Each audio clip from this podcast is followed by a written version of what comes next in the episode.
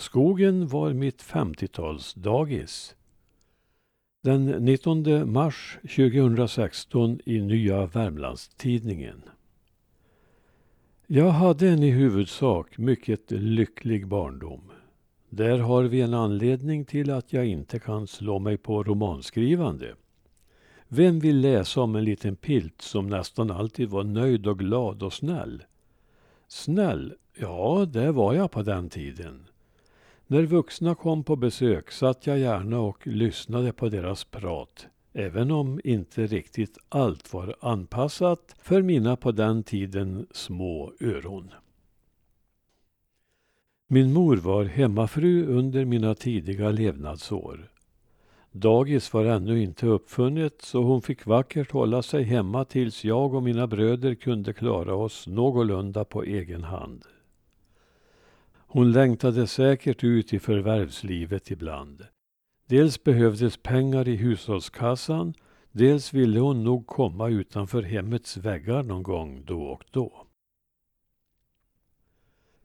När jag var så där i femårsåldern yppade sig en möjlighet för henne att få sitt efterlängtade knog, även om det bara gällde några sommarveckor.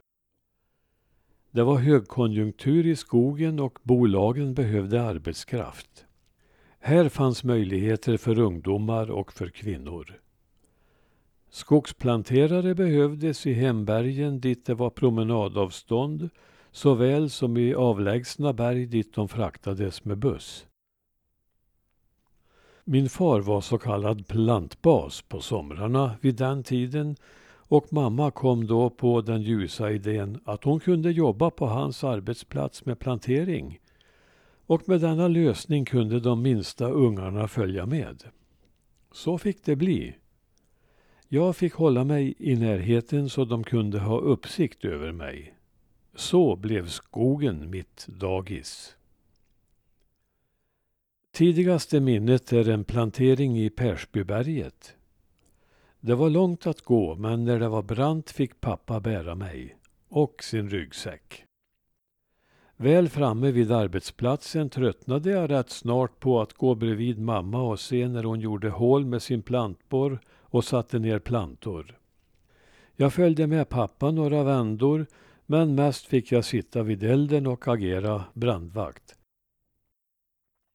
Jag var tidigt läskunnig så en stor del av tiden gick åt till att läsa böcker och serietidningar. Ibland var min tre år äldre bror Roland med innan han ansågs stor nog att kunna klara sig ensam hemma. Då vi var två var det roligt på ett helt annat vis och vi lekte krig med älglortar som artilleri och sköt med gummibanden som satt runt plantbuntarna. Leka med älglortar, kottar och pinnar är idag ett underskattat nöje. På rasterna var det livat. Då satt planterarna runt elden och berättade historier för varandra och för oss som när vi ändå fanns där passade på att lyssna. Detta tänkte väl ingen så noga på och vi blev tidigt vana vid såväl passande som opassande historier. Blev det för rått röt väl Stöthanna, den gamla frälsningsofficeren, till. När hon var med brukade pratet hamna på en lite anständigare nivå. Annars var inte Hanna särskilt puritansk av sig. Det hände till och med att hon rev av sig skjortan och arbetade med bar överkropp. Hon var som en kar på alla sätt, så varför skulle bara de och inte hon få gå på det viset? Jag vet inte att någon protesterade. Förresten hade det nog inte hjälpt. I den åldern sjöng jag gärna och kunde en del slagers utan till. Detta roade planterarna i hög grad och på rasterna blev jag ombedd att sjunga för dem. För dessa små tjänster fick jag en tid gå under namnet Snoddas. Det tyckte jag kunde gå för sig, för Snoddas var det största som fanns inom tonkonsten på 1950-talet.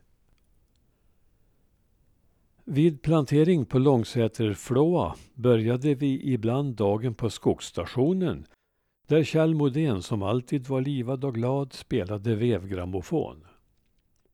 En platta jag minns var Ann Caroline, öppna din dörr. Den lärde jag mig och sjöng sedan på begäran, omväxlande med mjölnarens Irene och fiskarflickans sång. Sånger som var på modet. Vid Långsätra försiggick planteringen alldeles intill skogsbilvägen. Så där kunde jag ha med min lilla cykel och åka fram och tillbaka längs planteringsytan. Det blev nog en och annan tur till skogsstationen och grammofonen också. Så blev namnet Snoddas utbytt till Svängis, en på den tiden känd cyklist. Som minst i arbetslaget blev jag mycket omhuldad av de andra och trots bristen på jämnåriga lekkamrater trivdes jag bra på detta 50-talsdagis. Jag blev rent av kompis med de stora grabbarna och Stöthanna höll ett vakande öga på mig. Ett annorlunda dagis som jag minns med glädje. Jag fick till och med vara med om en skogsbrand. Nej då, inte på grund av en underårig brandvakt. Och spännande var det ju att en person blev rökskadad. På eftermiddagen, när jag blev tvungen att bli med kvinnorna hem, blev pappa kvar med de andra karlarna och bekämpade elden. Visst gnagde det lite att inte få vara med längre. Spännande och otäckt på samma gång. En annan gång när det var fråga om huggning och inte plantering var det en av de stora grabbarna som högg sig rätt illa i benet. Otäckt, ja visst, men inte värre än att jag ville se på. Ett annorlunda dagis var det, men jag skulle inte ha velat byta bort det. Lite mer jämnåriga kamrater än de stora grabbarna och Stöthanna fick jag så småningom.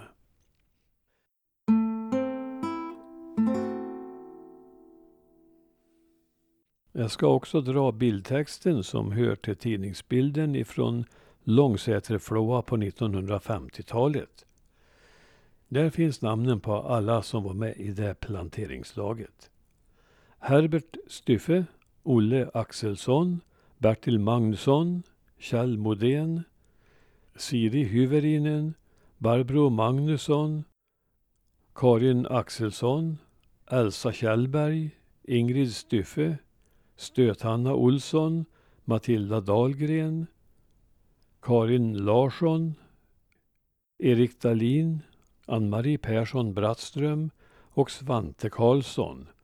På bilden finns också skogvaktare Emanuel Nilsson som var där för dagen. Och pojken på bilden, ja, det är jag.